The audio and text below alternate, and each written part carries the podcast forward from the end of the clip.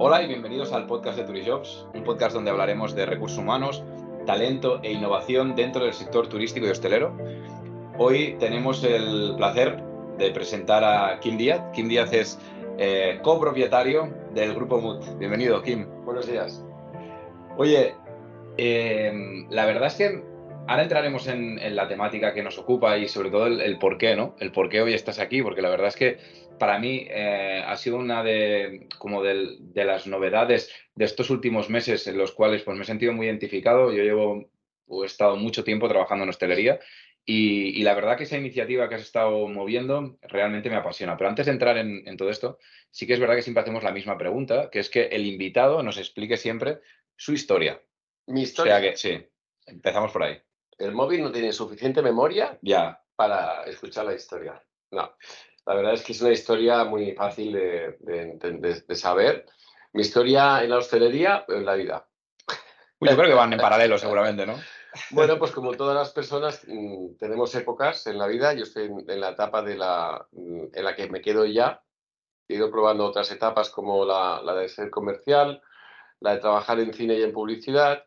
Y llegué a la hostelería hace 20 años. hace 20 años llegué a la hostelería a través del Barmut, que es un espacio que creé en Barcelona, en Pau con Diagonal. Allí creé un concepto sin saber que estaba creando un concepto muy chulo de hostelería basada en el producto, en el trato cercano, en un espacio con materiales nobles, con latón, maderas y, mármoles. Y la verdad es que ya empecé con muy bien pie porque gustó mucho, es un concepto que hasta el día de hoy está funcionando muy bien. En el 2009 creo el Mutis, que es una coctelería ubicada en un piso en el cual también pasaron muchas cosas. Allí tuve el placer de conocer a, estrellas que yo admiraba como Robert De Niro, Woody Allen, Bruce, Bono. Eh, pasaron muchas cosas, fui mejor coctelería de Europa en el 2012. Muchas de las cosas que pasaron no se pueden explicar, que eso, eso mola mucho. Pero en el 2017 el ayuntamiento me cerró el, el, espacio porque no tenía licencia. Entonces, claro, era un clandestino que quiso ser legal y no le dejaron, entonces tuve que cerrar. En el 2015 abro Entre Pares Díaz y aquí es donde empieza un poquito la, el motivo de la reunión de hoy, que es el Entre Pares Díaz se trata de crear un espacio en el cual la idea de acoger platos y meterlos dentro del pan, hacer bocadillos, sí, pero, pero que era un plato que se metía dentro del pan, que eran los bocadillos de mi madre. Yo soy charrego, soy, mi madre es de Salamanca, mi padre de Barcelona, y, creé este concepto de, bocadillo de cocina que te lo tenían que dar camareros de 50 años para arriba.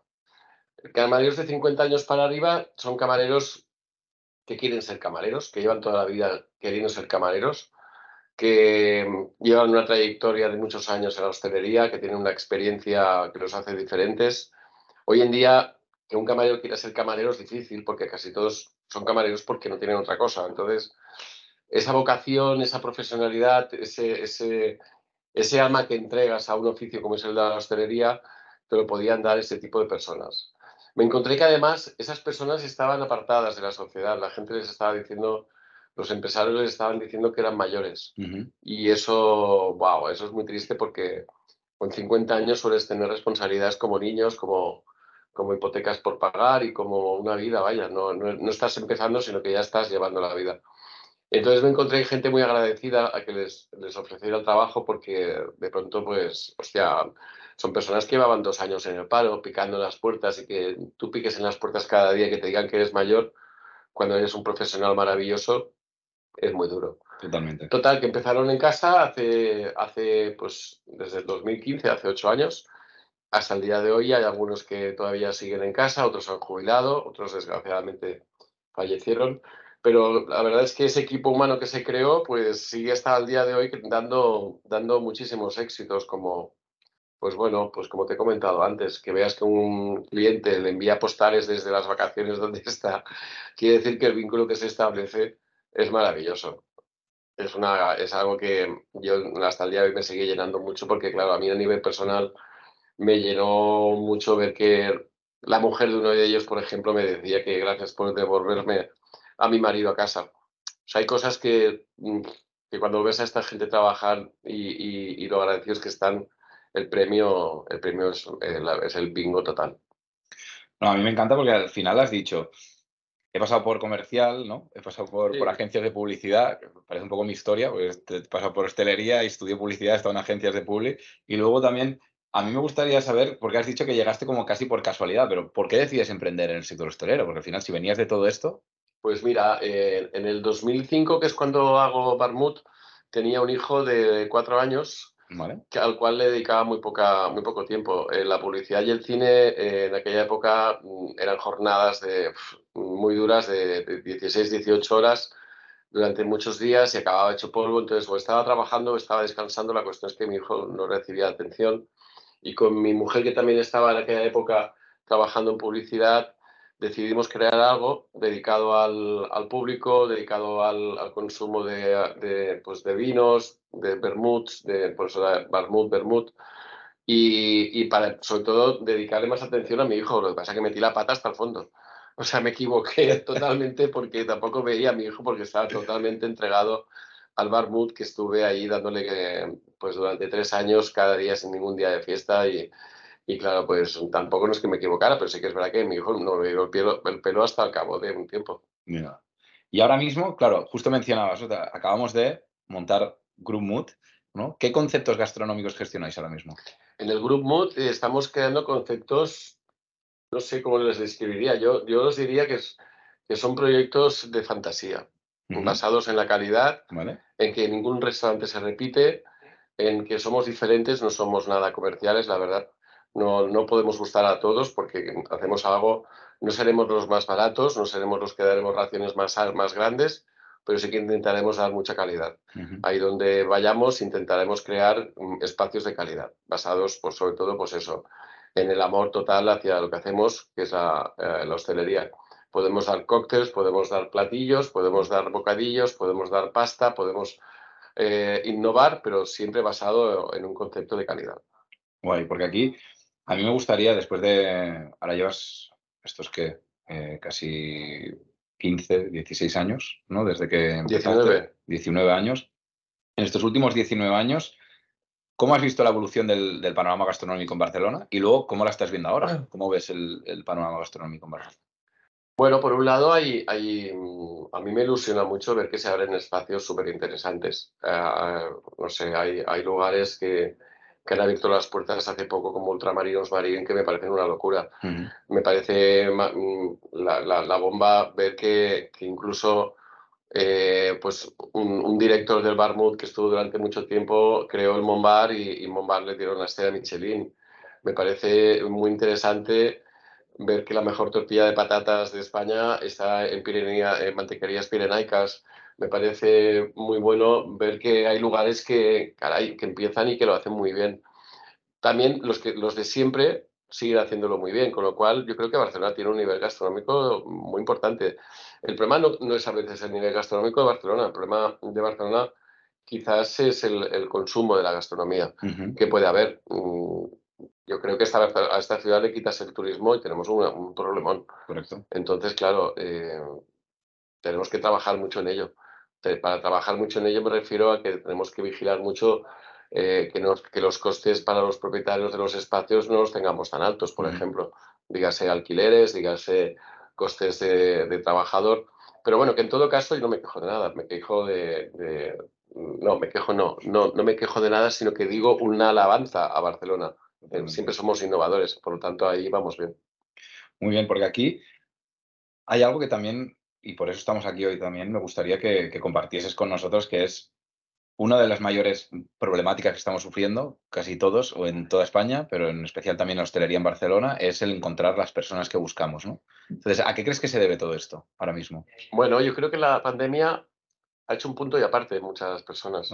La, la, pandemia ha sido un punto de aparte de mucha gente de la hostelería de decir, hostia, ¿sabes qué? Que me voy a probar otro, otro sector. La hostelería es muy dura. Ser camarero, ser un cocinero, dedicarte a la hostelería en sí, en esa parte de restaurante, es muy dura. Los hoteles, mira, no te digo que no sea tan duro, pero sí que es verdad que son otros horarios. El de la hostelería de restaurantes, hostia, mucha gente ha dicho, voy al revés que mi pareja, por ejemplo. Cuando yo descanso, ella trabaja. Cuando ella trabaja, yo descanso. Los sueldos que percibo están mal pagados. O sea, yo, no puedo, ya me gustaría pagar mucho mejor, pero no puedo hacerlo porque no permite la cuenta de explotación. Es decir, que al final eh, dedicarte a la hostelería no es nada fácil. Entonces, mucha gente ha dicho, pues mira, ¿sabes qué? Voy a probar otro sector a ver cómo me va. Me va.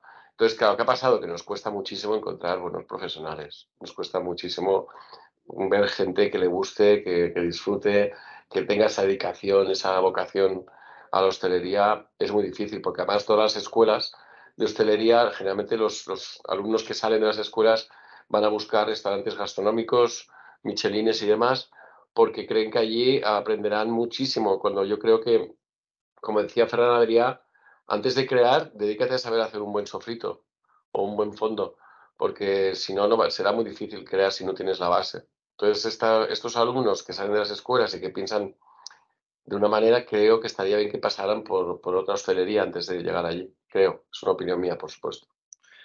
No, claro, y a mí hay algo que, que me gustaría entender también, porque es que, claro, hablamos de, este concepto que has, que, has, hablado, ¿no? De este concepto del Barmut, de cómo nace, eh, de luego también el Mutis, del Entrepanes Díaz, ¿no? Todo esta, todos estos conceptos y cómo también ves algo distinto cuando abres Entrepanes Díaz, ¿no? Y encuentras a, a, esta persona que tienes ahora mismo, que es un auténtico crack, que me has dicho antes el nombre. Jorge. Que es Jorge, ¿vale?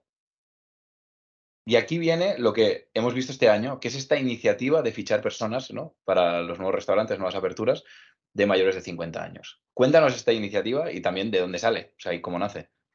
Pues esta iniciativa nace en el 2015, em, creando el proyecto de Díaz.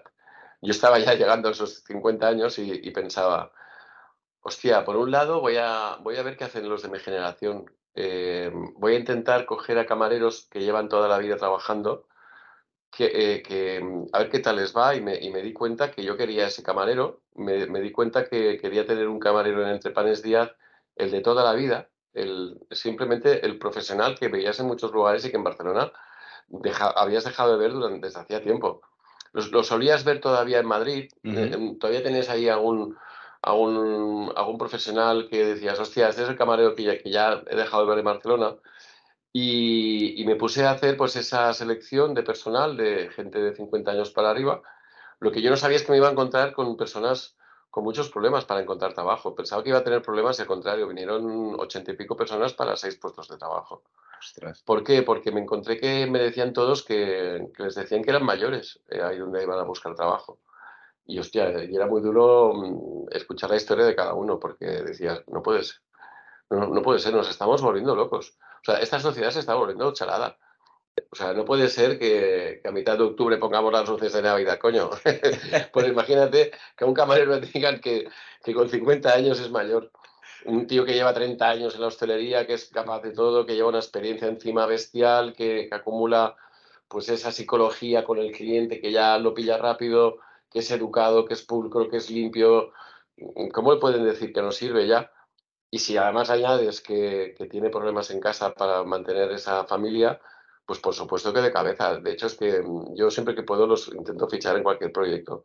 Lo que pasa es que en, especial en Entrepanes Díaz, pues toda la plantilla en aquel momento era de esa edad. Ahora, la verdad, mucha gente me dirá, oye, pero yo voy al Entrepanes y no son de esta edad. No, porque me he dado cuenta que el Entrepanes Díaz también te, pide un, físico que a veces, según qué personas ya a partir de cierta edad no te pueden dar. Entonces, lo que hago es compaginarlo. Muy bien. De estas 80 personas que has dicho que vinieron para seis puestos de trabajo, ¿ahora mismo tienes pensado también otros proyectos donde poder utilizar este tipo de perfiles? Sí, estamos creando un nuevo proyecto que se llama Enriquetos, ¿Vale? que, es una, que es una tratoría que, que estará ubicada en Barcelona, en la calle Herzegovina, y, y, que va totalmente basada en este concepto de camarero de camarero mayor, pero no, mayor no, veterano, pero que además va a tener que tener un poquito de show. O sea, ahí le voy a pedir, en el fondo, un camarero es un actor, porque es como un actor de teatro que no puede fallar en los directos del teatro, que, hostia, si la caga, todo el mundo se da cuenta. Pues un camarero, en mi, en mi caso también, en nuestro caso, es darle ese protagonismo que ha de tener para saber que va a ser el centro de las miradas, por ejemplo, en Entre Panes Díaz, muchas veces Jorge, cuando, cuando se luce, sabe que todo el mundo lo está mirando. Pues en el Enriqueto también va a tener ese, ese punto porque va a hacer platos delante del cliente espectaculares. Va a acabar un plato delante del cliente. ¿Apertura se sabe ya o no? No. Aún no. Estamos buscando, estamos buscando todavía un cocinero que no hay manera de encontrarlo. Es que claro, nos cuesta mucho encontrar buenos profesionales, la verdad. A mí me gusta porque has hecho referencia además a, la campaña ¿no? del año pasado que tiene que ver del gremio de restauración, en el cual se hacía de actor, ¿no? El, camarero, que fue, fue muy bueno porque, si no recuerdo mal, era el, ¿cómo se llama ahora? El, el Pera, ¿no? El Juan Pera, que hacía de... Ah, no, pues el año pasado que hacía de, Sí, para nosotros es muy importante el, poder dar visibilidad, sobre todo al talento de todo tipo. O sea, es lo que hablamos. Yo creo que, el talento no tiene edad y esto lo hemos hablado muchísimas veces em, y realmente siempre, siempre hablamos, ¿no? Cuando vamos a muchísimos lados de, y, es, es, un discurso que, todo el mundo lo hace, pero es real. O sea, la actitud al final da igual, da igual a la que tengan. Mm, el talento, el talento tiene actitud. El talento cuando, cuando se cae se levanta y continúa. El talento pringa horas. El talento eh, no mira el reloj. el talento es que hay mucho talento eh, eh, allí delante tuyo y que tienes, que tienes que saber verlo, pero también hay mucha gente que lo quiere todo al momento. O sea, al final, mm, ¿por qué te digo esto? Porque también eh, las nuevas generaciones en la hostelería han de asumir que estamos en la hostelería, que a veces se ha de cerrar más tarde porque el cliente se quiere quedar más tarde y te hace quedar más tarde sin repunfuñar has de, entender que estás en un sector que exige mucha dedicación. Si no, dedícate a otra cosa, la verdad, porque eh, la hostelería a veces te exige más, más cosas que, que, otro sector, no sé, el tecnológico, si quieres. Pero si estás en la hostelería, eh, bienvenido al, Para mí no hay mejor mundo que el de la hostelería, pero yo veo a veces camareros que se equivocan de, de, sector porque dices, chaval, tú ya sabes dónde estás. O sea, a veces yo ya sé que es duro, pues, pues nadie dijo que iba a ser fácil. Pero sí que es verdad mm, que, si te gusta vas a disfrutar como, como nadie. Y a mí es lo que me gustaría esto, después de estos 20 años prácticamente, ¿qué, qué consejo le podrías dar a esas personas jóvenes ¿no? que quieran dedicarse a la hostelería? Pues eso, pues que, entiendan que para llegar a ciertos lugares tienes que pringar, tienes que trabajar, tienes que estar muchas horas dándole, tienes que, detrás de, la A va la B, la C, la D, no puedes llegar a la Z rápido que mm, exige mucha dedicación eh, este mundo para tener esa experiencia que en, muchos libros no está escrita. Eh, esa, por lo que hablamos, esa psicología que tiene ese camarero experto no te la dará el correr, te la dará el día a día, el estar allí y el, saber cómo tratar a un cliente especial, a un cliente que tenga un problema. Yo, por ejemplo, me acuerdo que cuando yo, empecé en hostelería no tenía ni santa idea. Yo venía, imagínate, de hacer anuncios. Y, me encontré pues con profesionales, me rodeé de profesionales porque Barmouth fue un éxito desde el primer día hasta el día de hoy. Entonces, ¿qué hice? Me rodeé de, gente buena. Entonces tenía un, tenía un camarero al lado que compartíamos muchos momentos así durillos de, hostia, toda la que nos está cayendo hoy. Y tuve, por ejemplo, un día, un, momento, un cliente enfadado, porque evidentemente nos, nos, equivocábamos y había momentos que por culpa de un error la gente podía reaccionar mal. Y hubo un señor que se levantó y montó un pollo gritándonos de, hostia, ¿por qué está tardando este plato? Porque yo lo he pedido ya hace 20 minutos, gritando como un poseso. Y yo mm, me quedé como que no sabía qué decirle. Y de pronto llegó este camarero, que me superaba a mí en edad, y le empezó a hablar flojo. Y, el tío seguía gritando y el otro seguía hablando flojo. Y al final el, cliente se fue calmando eh, y llegó a hablar en el tono del camarero. Eso no está, seguramente no está escrito en ningún lugar. Eso te lo da la experiencia de que a un hombre enfadado, para que se relaje, háblale en un tono suave. Y verás como después ya la persona podrás hablar con él y le podrás pedir mil disculpas por el plato que está tardando, esperamos que no se vuelva a repetir.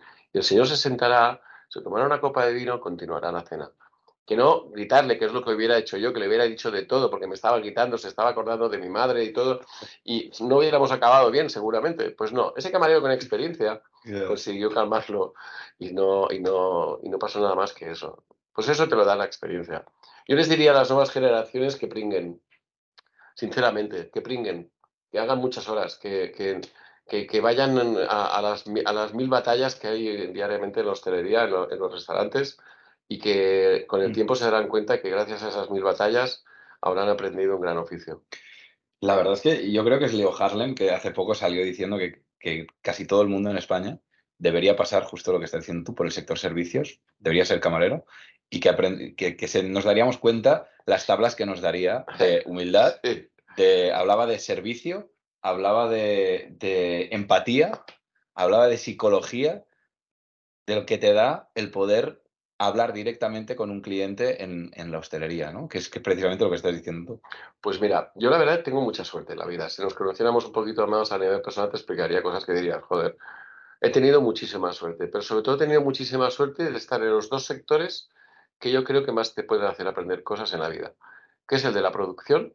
O sea, mi, mi, mi paso por el cine y la publicidad fue en el departamento de producción ¿Vale? y el de la hostelería. Yo creo que no hay dos sectores en los cuales puedas aprender más de la vida. La vida en sí me refiero a buscarte la vida, a entender la vida, a, a, a, bueno, a tener todo tipo de recursos para, para, ir por la vida. Yo creo que es maravillosa eh, la hostelería desde ese punto de vista porque sí que es verdad que ser camarero es un oficio de la hostia. O sea, es, cada día es diferente, cada día tratas a personas que es, eh, hostia, es una de las, de, las, de las, cosas más bonitas que hay en este mundo y, y, les das placer. O sea, les das comida, les das bebida. Eh, cuando ves que les gusta mm, esa sonrisa, esa mirada con brillo en los ojos, eso es un placer de la hostia, que tenemos el placer nosotros de dar. Tú no puedes ir a un restaurante con mala cara, tienes que ir a decir, wow, a ver qué va a pasar hoy. Porque cuando ves que das ese placer y das esa, esas cosas que solamente con, con, mucho, con mucha actitud y con mucha vocación puedes conseguir, el premio es bestial. El gracias, se, se hace un gracias enorme. Totalmente. Yo me quedo con, con, con, esta iniciativa de personas de mayores de 50 años de ver también que, que hay alguien en Barcelona también que le está dando la oportunidad, que seguramente eh, quizás, ¿no? hay gente que nos, nos pueda ver y personas que, que, que quieran formar parte de, de, la hostelería y sigan teniendo ganas de, de, y sigan teniendo esa vocación de servicio, que es la que, la que muchas veces echamos en falta, ¿no? Que parece que, nosotros lo hemos dicho alguna vez, parece que está denostada esa vocación de servicio hoy en las generaciones jóvenes, que ponerse al servicio del otro parece como algo humillante cuando hemos sido y seguimos siendo un país de servicio. Sí, lo que pasa es que, claro, yo creo que hay, hay un factor que tiene mucho que ver que es lo que hablábamos antes y que yo eso ahí sí que lo entiendo perfectamente, que es la dureza, por ejemplo, de los horarios de la hostelería. Vale. O sea, ahí sí que yo entiendo que una persona diga, hostia, vale, sí, te compro que, que ser camarero mola mucho. Pero joder, yo quiero ser camarero y vivir como el resto de personas. Es decir, yeah. eh, ¿puedo ser camarero de 4 a 7 y de 9 a 12? Que es cuando mis colegas trabajan y cuando mis colegas descansen, yo descansar con ellos y salir con ellos porque ahí sí que es verdad que los salarios hacen que a veces tener una relación en la hostelería es un pasote de complicado, porque no, no, tienes muchas oportunidades de ver a tu pareja y de convivir con ella. Entonces, claro, eso a muchas personas les pesa. Yo no entiendo que digan, joder, ¿sabes qué? Eh, yo ya no estoy para estos trotes y, y mi mujer menos o, o, mi pareja menos. Esa es la parte que yo puedo entender que, que hace que la hostelería pues por eso estamos llenos de separados de alcohólicos y de, y de gente jodida, porque claro, porque hostia, te dicen, coño, eh, trabajar en hostelería es de tener, no sé, mm, has de tener la, personalidad muy clara para poder tirar adelante una familia, un, pues eh, una, vida ordenada, te vas a dormir muchas veces a las 500, pero claro, bienvenido al club, no sé, eso es el club de la lucha. Quien me quiera que venga y quien no, pues que se dedique a otra cosa. Al final se trata de eso. Yo no quiero tener ningún camarero o ningún cocinero o ningún trabajador en mi casa que no sea feliz. Yo quiero que sea feliz, fuera y dentro de casa. Eh, fuera, por supuesto, pero dentro también. Siempre decimos en la hostelería que los problemas de cada uno empiezan y acaban en la puerta. Uh -huh. A partir de ahí, si aceptas las reglas, eh, bienvenido a un mundo maravilloso. ¿Y qué hacéis para hacerlos felices? Bueno, pues intentar cuidarlos. He intentado darles lo mejor de mí para que ellos me dieran lo mejor de ellos. También, evidentemente, esto tiene que ser un yo te doy, tú me das. Los intento pagar, pagar lo mejor que puedo, aunque yo sé que Barcelona, por ejemplo, es una ciudad carísima y que, joder, ojalá les pudiera pagar mejor. Yeah. Pero sí que es verdad que intento cuidarlos pues dos días de fiesta seguidos. Les intento dar pues lo mejor, lo, lo, lo, lo más bueno que tengan. Muy bien, ¿has hablado proyecto Enriquetos? ¿Algún proyecto más de futuro que sí, puedas comentar? Sí, sí, vienen más proyectos, lo que pasa es que todavía no se pueden hacer públicos, pero bueno. hay, hay un par más al caer que como salga uno de ellos, sobre todo, va a ser la bomba.